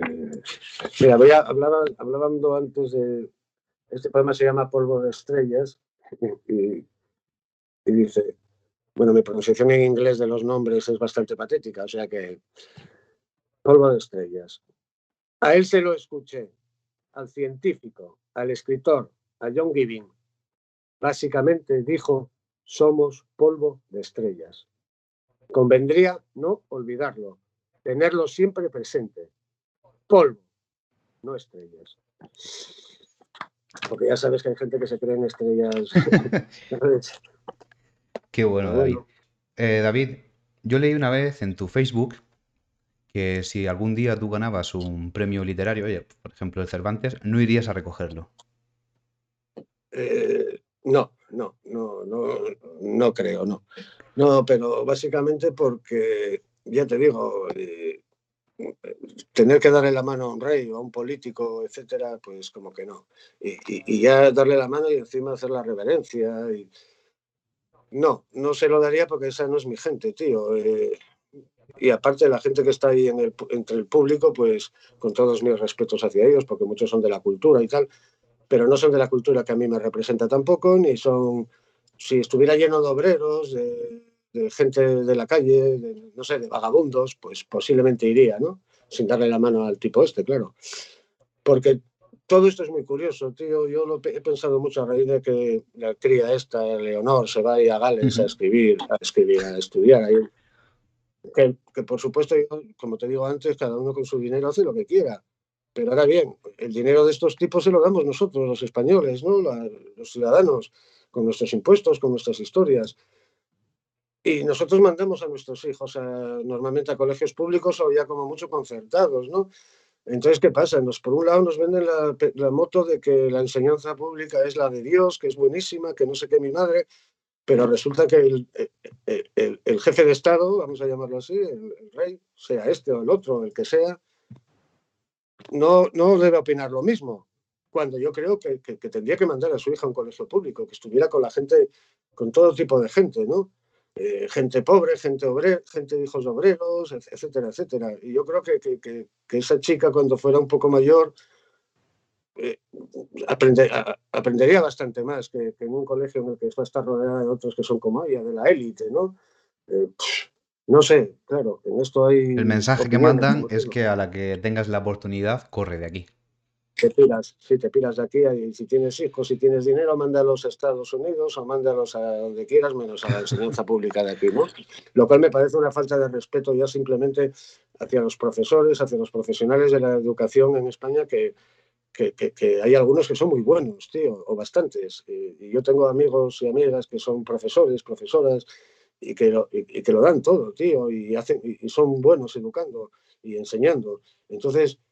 que el jefe del Estado el, el, se mande a su hija y a estudiar a otros sitios, pues es como echar, poner piedras en el, echar abajo en la enseñanza pública, ¿no? De alguna forma. Pero bueno. Hablando de la gente que, que, que estaba, que, o que está en, entre el público cuando se da un premio de este sentido, ¿tú a quién crees que pertenece la cultura actualmente? Uf, pues una pregunta jodida, ¿eh? Mm. Pues la cultura yo creo que... Eh, ¿Pertenece decir, a las élites? Sí, yo creo que sí, en, en parte sí, yo creo que pertenece a las élites, sí, sí. Casi sí, sí. No toda la cultura, por suerte, porque no sé, la cultura que hacemos tú y yo pues no pertenece a las élites, pertenece a, a gente más parecida a nosotros, a gente de nuestra... Para quien escribimos, claro. Sí, pero sí, yo creo que la cultura está en, en las élites, de hecho son... Es la cultura que recibe dinero, premios, etcétera, etcétera, ¿no? Y no solamente eso, sino también considero que es la cultura que, que nos hacen mamar todos los días por todos los uh-huh. medios de comunicación habidos y por haber. Y ya no solamente hablo de la literatura, que es nuestro tema, pero sí. La música. Yo soy un, me gusta bastante la música y sobre todo me gusta el, el rap y el hip hop. Que tú antes has hablado de sí. raperos, no sé si tú, aparte de esa gente, pues escuchas rap o... o sí. O... Sí, me gusta el rap, sí, claro, por supuesto. Tengo colaboraciones, ya te digo, con Doris Escarlata. Uh-huh. Me gusta mucho la música. Tengo un colega que, es, que para mí es un auténtico poeta, se llama Velo Susodicho, que tiene un disco, su último disco se llama La verdadera historia de todas mis mentiras, que tiene ahí unas letras que sinceramente las firmaba yo, tío. Son auténticos poemas, son de la, como la poesía que nos mola a nosotros, uh-huh. ¿sabes? Desnudándose, exacto. Entonces tengo la suerte de que, de que me gusta la música y de que tengo amigos músicos que son para... No para mí, son muy buenos, tío. Y, claro, sí. eh, pero esa gente, eh, como digo, no es la que se escucha en la radio, no es la que llega al gran público, porque yo sí considero no, yo... que, que la cultura está en manos de unos cuantos. Y de hecho, y te hacen, te hacen creer que esa es la verdadera cultura o es la única cultura posible. Cuando entras en el submundo, música, literatura, incluso artes escénicas, entras en el submundo de lo que no es mainstream, de lo que no está en boca de todo el mundo. Eh, yo he descubierto artistas, he descubierto bueno, unos talentos que ya quisiera la mitad de la gente, que, que no por criticar a los que están arriba, guay, se lo han currado y ahí están. Pero ya quisieran sí, sí. la mitad de, los, de las personas que están allí, porque bueno, también luego entramos en el tema de si el físico es importante, si otras cosas son importantes. no sé, eh, a mí me parece que la cultura sí que está en, en manos de gente que, que, que quieren que escuchemos lo que, lo que se ha establecido y los demás, pues bueno, está fuera, digamos, del ojo. Sí, pero supongo que será por el componente crítico que, tiene, que, que, que, tiene, que tenemos en los poemas o en las canciones o lo que sea, que no les interesa, sabes, que lleguemos a mucha gente. Pues creo que es un mal síntoma para la democracia, ¿no, David? Creo que, que una democracia no acepte que haya gente que no esté de acuerdo con ciertas cosas que están en esa democracia, creo que es la base de la democracia. Entonces, no sé, como lo del rapero este Pablo Hasél, que yo no he escuchado sus temas, me refiero, no, no he escuchado sus temas, pero no, yo, yo, a mí no, jamás me vas a convencer de que hay que meter a nadie a la cárcel por, por hacer una canción. Me da igual lo que bueno, esté diciendo. Esto, de hecho, a raíz de esto creo que, que, que se están meditando el, el, quitar como, el, el quitar como delito... El, Que tenga pena de prisión, claro. claro. Sí. Vamos, es que... sí, claro, es, es que es alucinante que te metas en la cárcel por decir. Pero aquí hay, es una cosa que también vengo observando hace ya mucho tiempo, que, hay, que la gente, y hablo de la gente en general, ¿no? Dan más importancia a las palabras ¿eh? que a los hechos que deberían generar esas palabras. Y no me refiero solo a, a lo de Pablo Hasél y tal, ¿no? Me refiero a, a muchas otras cosas, tío. Que, a ver, tío, si una persona... te está mintiendo y te está diciendo unas bonitas, hermosas palabras, ¿cómo te lo puedes creer si luego sus hechos no se corresponden con esas palabras? Pero, sin embargo, la gente cree más esas, a la palabra que a los hechos. Eh, y yo hay cosas, no lo entiendo muy bien, tío. Yo tampoco. Y, y bueno, no, no puedo justificar nunca que alguien pueda entrar a, a prisión por, por, por, bueno, por decir... Incluso son, son, él decía frases, esucaciones que tenían que ver con noticias que han salido en los medios de comunicación, que ni siquiera es una confabulación sí, de, sí, de su ahora, cabeza, sí, sí. que se haya inventado que el Borbón es un ladrón, bueno, que, que estaba puesto en, en, en medios de comunicación. Sí, sí.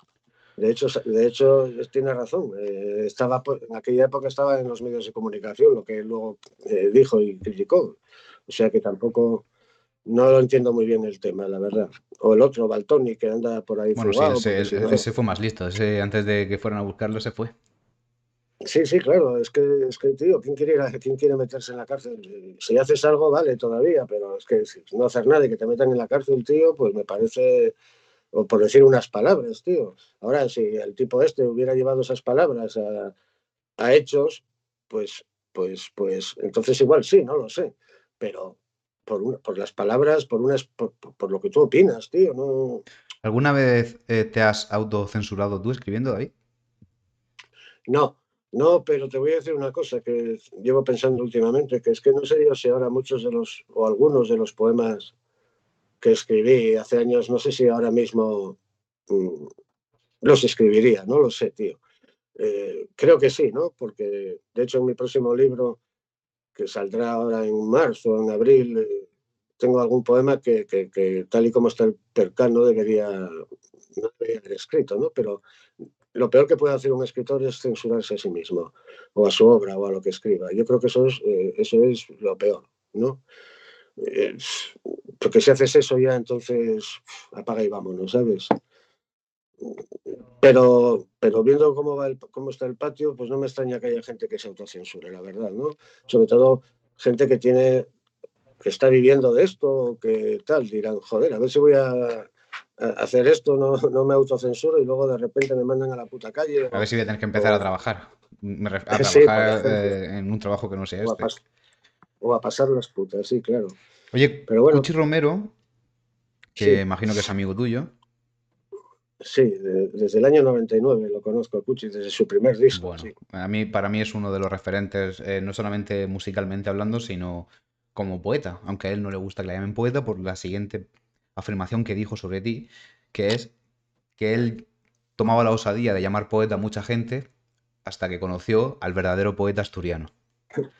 Bueno, yo se lo agradezco mucho, pero también te voy a decir una cosa, yo... A ver, no sé cómo decirte, tío. A mí los halagos es algo de lo que no me sé defender. O sea, que no sé, no sé corresponder o responder muy bien, ¿no? De las cosas chungas, sí, porque es como me enfrento tal. Los halagos es que tampoco sé hasta qué punto son merecidos o no, pero bueno, en el caso de Cuchi, lo dice siempre que tiene ocasión y te supongo que él lo pensará así, ¿no? Yo también pienso que él es poeta, simplemente hay que ver las letras de, de, de muchas de sus canciones. Y sus libros, ¿no? Claro. Y sus libros también, claro, por supuesto. De hecho, te, yo le hice el prólogo a un libro suyo, firmando con otro nombre, puse David Navajo, no sé por qué. Sí, me dio por ahí, David Navajo. Y sí, para mí Cuchi es poeta. Me lo preguntó un chico este día en Instagram, todavía no le he contestado, pero, pero sí, para mí Cuchi es, es poeta, como el chico este de los susodicho que te he contado. Que son poetas, tío, son poetas. Para mí, eh, sobre todo, se nota que han sido buenos lectores. La gente que escribe bien, sí, se nota que han sido muy buenos lectores y creo que Cuchi lo ha sido. Quizá más de, sí, la, no sé qué leerá ahora Cuchi, pero sí, sí quizá pues de los poetas de, de Guerra Civil y después de Guerra Civil se nota que ha mamado mucho de pues, García Lorca, Miguel Hernández. Sí, García Lorca le gusta mucho. Sí, sí, el romancero, el, el, La ciudad de los gitanos, el poema, el, el tema que tiene. Bueno, me parece, me parece increíble. Tú ahora mismo, David, ¿qué, qué estás leyendo? ¿Qué, qué, aparte de algún clásico, tú tienes algún libro de algún poeta actual que te guste? Sí, pues mira, estoy, estoy, estoy leyendo, estuve leyendo, mejor dicho, a, a un chaval que se llama José Ferreras, cuya pareja es poeta también, se llama Sara Prida Vega. Le he escrito un prólogo para un libro que también va a salir en breve en, en, en In Limbo Ediciones y que es un pedazo de, de poeta de la hostia, tío. Tiene ahí uno, en ese libro unos poemas de la hostia, tío. Y eso es lo que ando leyendo, más o menos, ¿no? Eh, gente que me manda sus libros o, o cosas así, ¿no? El último libro de Vicente Muñoz Álvarez también. Pero si te digo la verdad, ahora más bien leo poco porque más que comprar libros, ahora lo que hago es venderlos, tío. Sí, te vi. No me di cuenta, no me di cuenta la cantidad de libros que tenía en casa hasta que, hasta que hace como un año empecé a venderlos por necesidades económicas, ¿sabes? Por supuesto, hay autores a los que nunca vendería, ¿no? Como, no sé, como John Fante, como Celine, como, como... Uno que me gusta mucho últimamente es este Edward Limonov, que me parece un, un tipo que no cae muy bien tampoco porque tiene unas opiniones que tal, pero bueno, a mí me gusta la gente que eso, que no se corta, que dicen lo que, lo que piensan, ¿no? Que es, que es combativo. Porque están, porque están equivocados, sí. sí. Y bueno... Esos son los poetas que actualmente estás leyendo. Hay un tema de, de uno de tus libros que posiblemente sea de mis favoritos, que es El, el diablo te coma las orejas, que hablas, sí, de tu estancia en prisión. Sí. Me interesa mucho saber, porque obviamente nunca he conocido a uno, cómo es la vida de un poeta en la cárcel. Bueno, yo de aquella no era poeta. O sea, de aquella... Bueno, cuando estaba allí empecé a escribir un diario... pero un diario de anotaciones, no un diario en plan, en plan eh, reflexiones, ni tal, ¿no? Un plan de anotaciones, ¿no? De, de ese diario luego salieron bastantes de los poemas ya trabajados, reflexionados del, del libro del que tú hablas, ¿no? Pero me imagino que, que aunque hubiera sido poeta, mi vida ahí hubiera sido la misma, ¿no? En aquella época, pues un infierno, ¿qué quieres que te diga? Estaba la cosa muy, muy, muy chunga, había, había auténticos hijos de puta, así de claro, ¿no?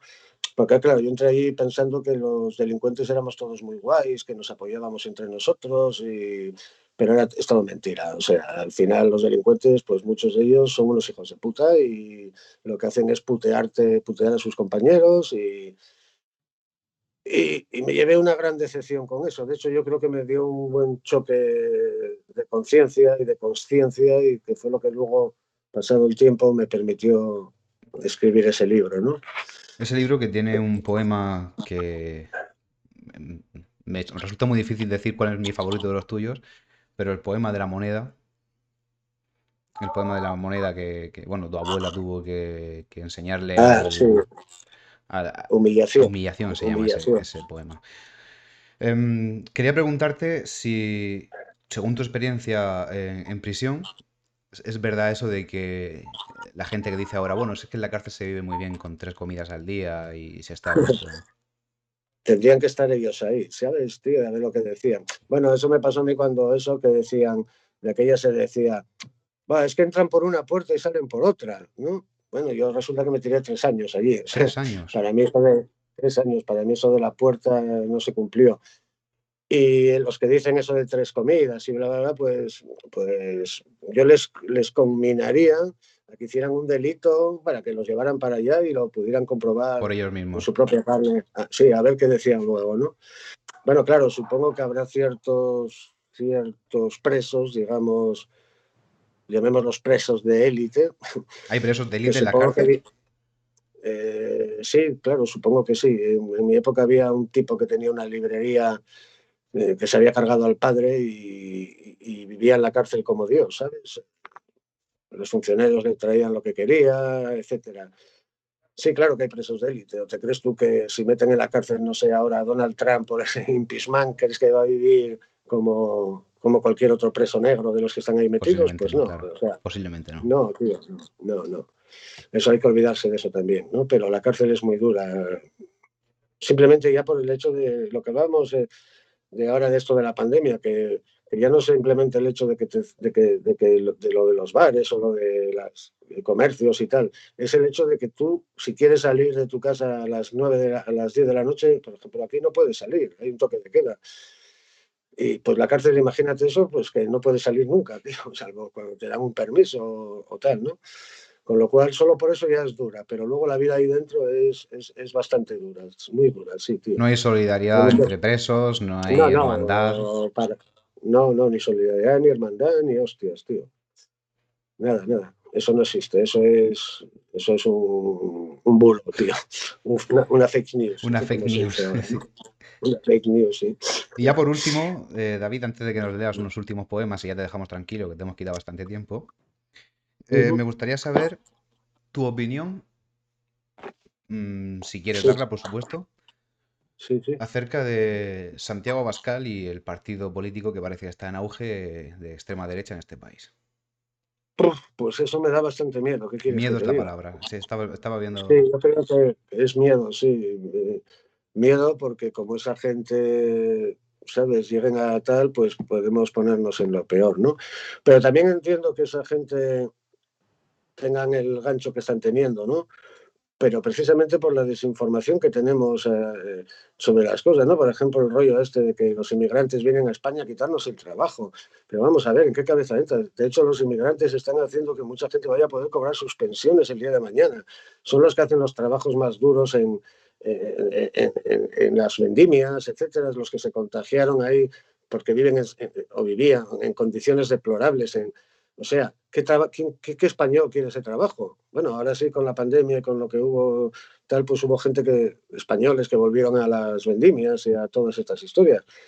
Pero en realidad lo que hacen, o, o, ¿qué hacen, tío? Venir aquí a vendernos pulseras y rollos así, eso nos quita a mí el trabajo, yo no voy a vender pulseras. O sea, y, y, entonces, ¿qué trabajo nos quitan? Pero de tanto repetirlo, la gente parece que se lo cree, tío. Todo ¿Sabes lo que yo pienso, David? En este sentido, siempre, siempre se necesita un enemigo.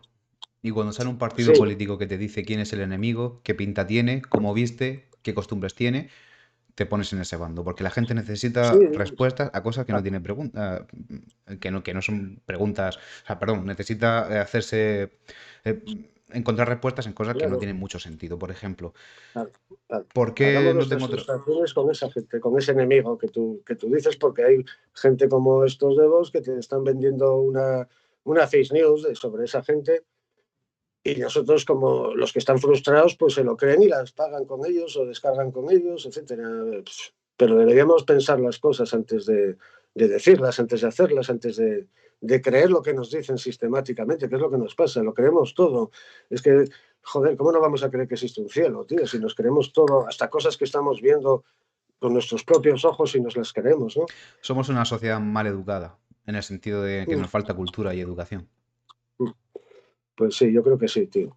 Estoy casi convencido que sí. Yo también sí. lo creo. Bueno, David, eh, eh, ha sido un placer esta charla, que nos hayas brindado este tiempo. Y para despedirnos, pues nos gustaría que por lo menos un par de poemitas o tres o lo que te apetezca que, que nos recites si tienes por ahí. Sí, te, te voy a leer uno porque se me está agotando la batería, nah, pues, tío. Bueno, te voy a leer dos, pero bueno, este es uno que yo llamo, este poema se llama El peor insulto y que es un poco fuerte, pero bueno. Y dice así: asistí desde muy temprana edad y desde un lugar de privilegio a la puesta en práctica del siempre popular arte del insulto o espelleje. Algunas de las mujeres de mi calle tenían la saludable costumbre de arreglar sus diferencias asomándose a las ventanas, balcones y corredores de sus casas, y luego, a cara de perro, con descaro, ponerse a ventilar, por ejemplo, las sábanas conyugales de sus vecinas, o a sacudirles encima las piedras por las que se decía se las habían pasado, o todavía se las pasaban, y no sus maridos, precisamente. Más adelante, hube de vérmelas con el vocabulario de una cantidad considerable de hijos de la gran puta de toda clase y condición. Con esto, solo quiero darte a entender que si la ocasión así lo requiere, no soy de los que se lavan la boca con jabón, soy de los que escupen. Soy de los que escupen las palabras más dañinas si de lo que se trata, si de lo que estamos hablando, es de causarle a alguien, a quien sea, el mayor daño emocional posible. Pero es ahora, a los cuarenta y cuatro años, cuando por fin acierto a entenderlo. El insulto, el peor insulto, es decirle a la otra persona y decírselo mirándola a los ojos, te quiero, cuando sabes positivamente fijo que no se lo estás diciendo de corazón. Y, a ver, te voy a leer uno cortito. Bueno, este, este también es conocido. Este es sobre mi padre, se llama El rompeolas. Y dice, mi padre se levanta temprano cada mañana para ir a nadar, para ir a nadar a la piscina municipal en invierno y a la mar del Cantábrico en verano. Él se cree que así, me comenta mi madre, escéptica, no se va a morir nunca. Desde la ventana del estudio donde me encierro a escribir desde por la mañana temprano y durante las cuatro estaciones, puedo ver la playa de mi padre. Y si la arena que está pisando.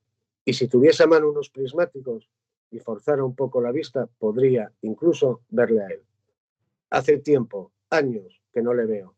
Ni hablo con él, ni siquiera por teléfono. Pero cuando luego retiro mi frente del cristal y acerco la silla, apoyo los codos sobre la mesa y empiezo a escribir, lo hago con la confianza y seguridad del que se sabe con las espaldas protegidas. Su padre está ahí afuera, nadando, y no se va a morir nunca. Qué bueno, David. Bueno. Qué bien escribes y qué bien recitas, tío. Qué, qué agradecido estoy de esta oportunidad de... de... de poder charlar contigo, de que hayas, abierto, hayas hablado sin tapujos, que es como... Nada. Espero que hayas estado a gusto, que hayas estado bien. Muy a gusto, tío, muy a gusto, la verdad. Y queda pendiente, sí, tío, que tomemos una cañita o en Murcia o, sí. o en Asturias, donde, donde primero pille.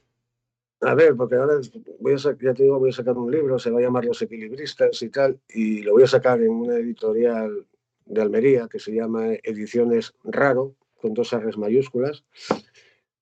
Y la editora es una poeta, se llama Raquel, es una poeta muy potente también, con lo cual estoy muy contento de, de sacar ese libro ahí con ella. Y va a salir eh, por marzo o así, ¿no? Creo que marzo, abril, sí. Ahora el libro está en manos del diseñador y luego tendré que ir a la imprenta y bla, bla, bla. Pero sí, yo calculo que para últimos de marzo. Pues abril. Estaremos atentos, por supuesto, para que todo el que esté viendo este programa que, que lo chequee para que pueda... Los Equilibristas en la editorial Raro. Sí. Muy bien, David. Pues, tío, muchísimas gracias y un placer. Y, a ti, tío. Igualmente. Y estamos en contacto. Que pases buena tarde. Y tú también. Un abrazo. Tío.